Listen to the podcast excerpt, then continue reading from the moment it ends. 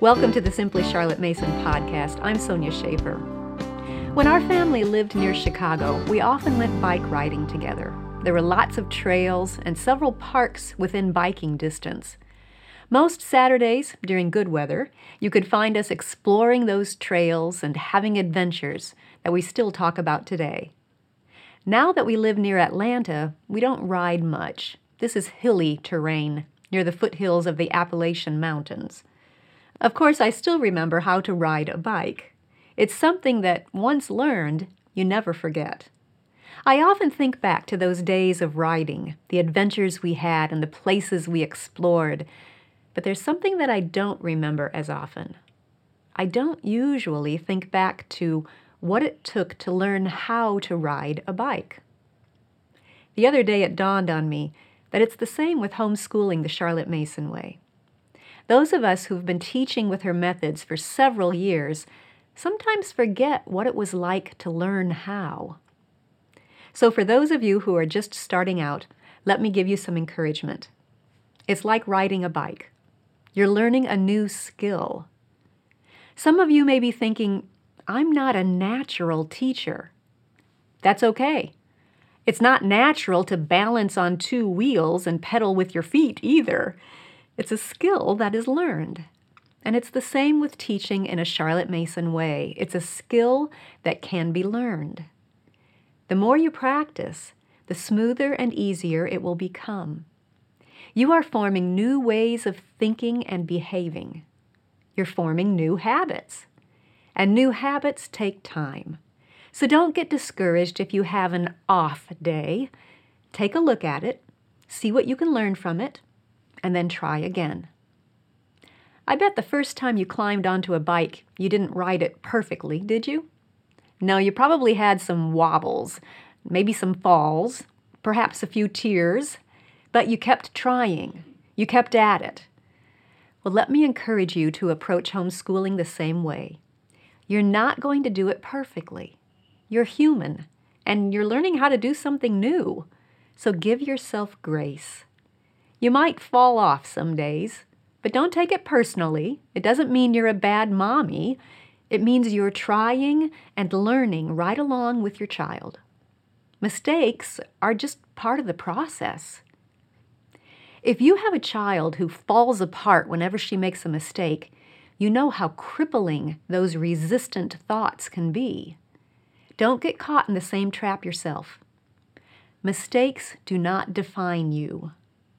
They're a prime opportunity to learn something new and to improve as you move forward. I love the phrase fail forward. We're all going to fail sometimes. The question is whether you allow that failure to block your way and paralyze you right where you are, or whether you will see that failure as an opportunity to learn something valuable and move ahead better than before. Don't take mistakes personally. They're just part of the process of learning. Whether you're learning the multiplication tables, learning how to ride a bike, or learning how to homeschool the Charlotte Mason way. We used training wheels with our children when they were learning how to ride.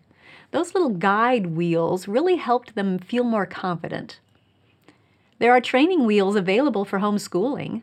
We have open and go lesson plans that will give you guidance and help you get rolling more easily with fewer wobbles. I'll leave a link in the show notes to those. Now, for those of you who have been using Charlotte Mason for several years and who've already learned how to ride that bike, remember, even experienced cyclists can work to improve their technique. Our family did a lot of our bike riding on tandems, bicycles built for two. You can really feel the other person's pedaling cadence when you're riding together in tandem. My husband would coach me to work toward equal leg strength. You don't want one leg stronger than the other because that makes for jerky pedaling. If your right leg is stronger, it pushes the pedal down harder and faster than your left leg, and you end up with an uneven cadence. Equal leg strength makes for smoother pedaling, better endurance, and more consistent progress. And it's the same with your home school. Perhaps you're stronger in one subject than in another. You feel more confident using Charlotte Mason methods in some subjects, but not so confident in other subjects. Improving your strength in those weaker subjects will give you smoother, more effective school days and more consistent progress in learning. And isn't that what it's all about? Continual learning and growing as a person, not just for your child, but for you too. Not just during school hours or even schooling years, but for a lifetime. We are learning and growing right along with our children. I think Charlotte had that lifelong growth in mind when she selected the student motto I am, I can, I ought, I will.